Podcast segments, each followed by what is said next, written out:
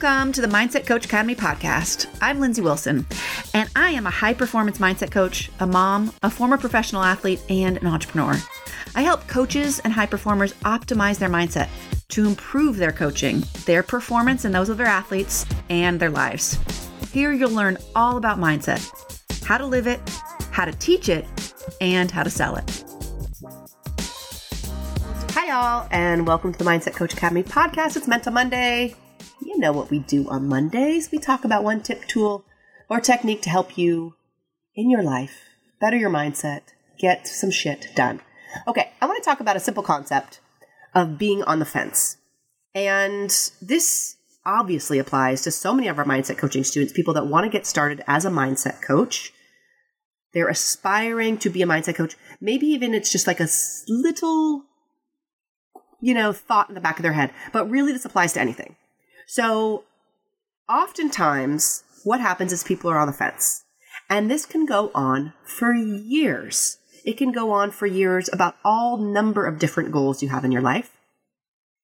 But the way that I want to talk about it is really understanding that there is no right or wrong choice.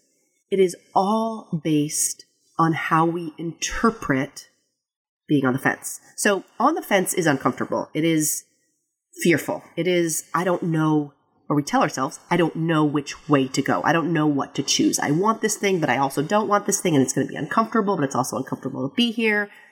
And that indecision creates some sort of story in our mind.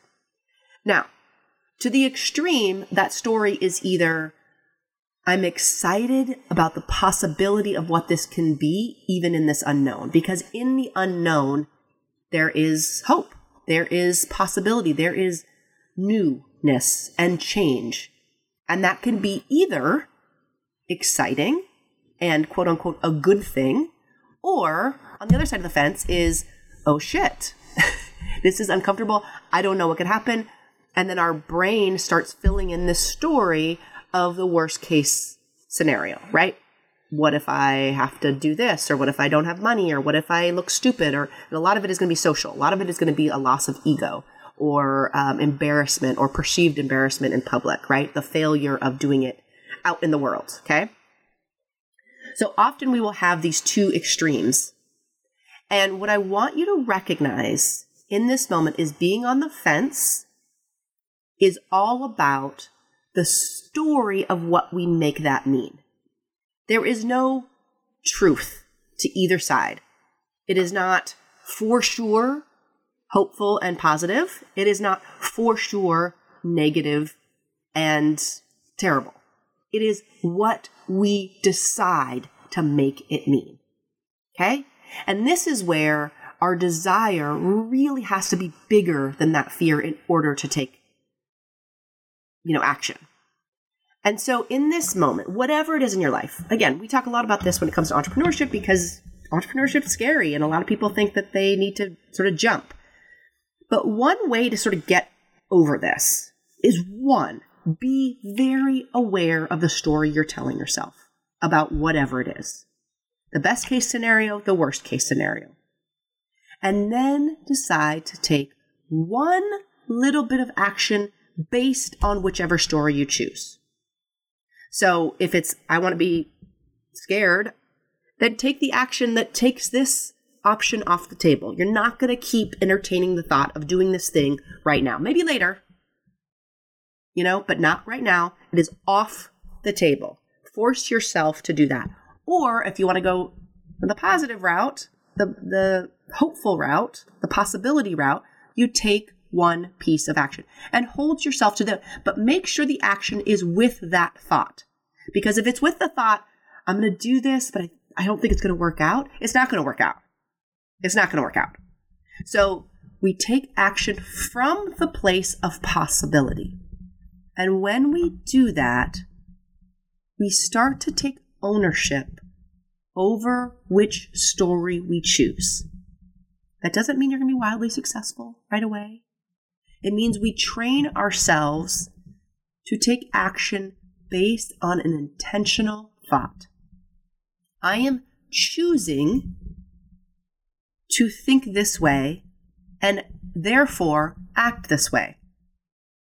When we do that, our world opens up. And again, you can do this for anything, not just for certification or not just for being a mindset coach. You can do this for anything in your life. Choosing the thought of possibility and then taking action from that place. Get off the dang fence. Nobody wants to be on the fence. The fence sucks for anything in your life. Likewise, if you don't want to do it, then choose, stay with that thought of this is not for me. That's okay too. But get off the fence. All right, guys. That's your Mental Monday. I'll see you again next week. Hey, if you loved this episode, make sure to check out all of our free and paid resources over at positiveperformancetraining.com. You want to take mindset training to the next level? We got you. But here are three more specific ways. If you want to take mindset training and live it more in your life, definitely subscribe to this podcast. We send out bonus episodes. We have our Mental Mondays. We have interviews and training episodes. Definitely subscribe. If you want to teach it, meaning taking it to your athletes or your clients, I highly recommend Psychology of Competition. Again, you can check that out at positiveperformancetraining.com. It is a great course that will teach you and your athletes how to have pre, during, and post competition routines to up your performance.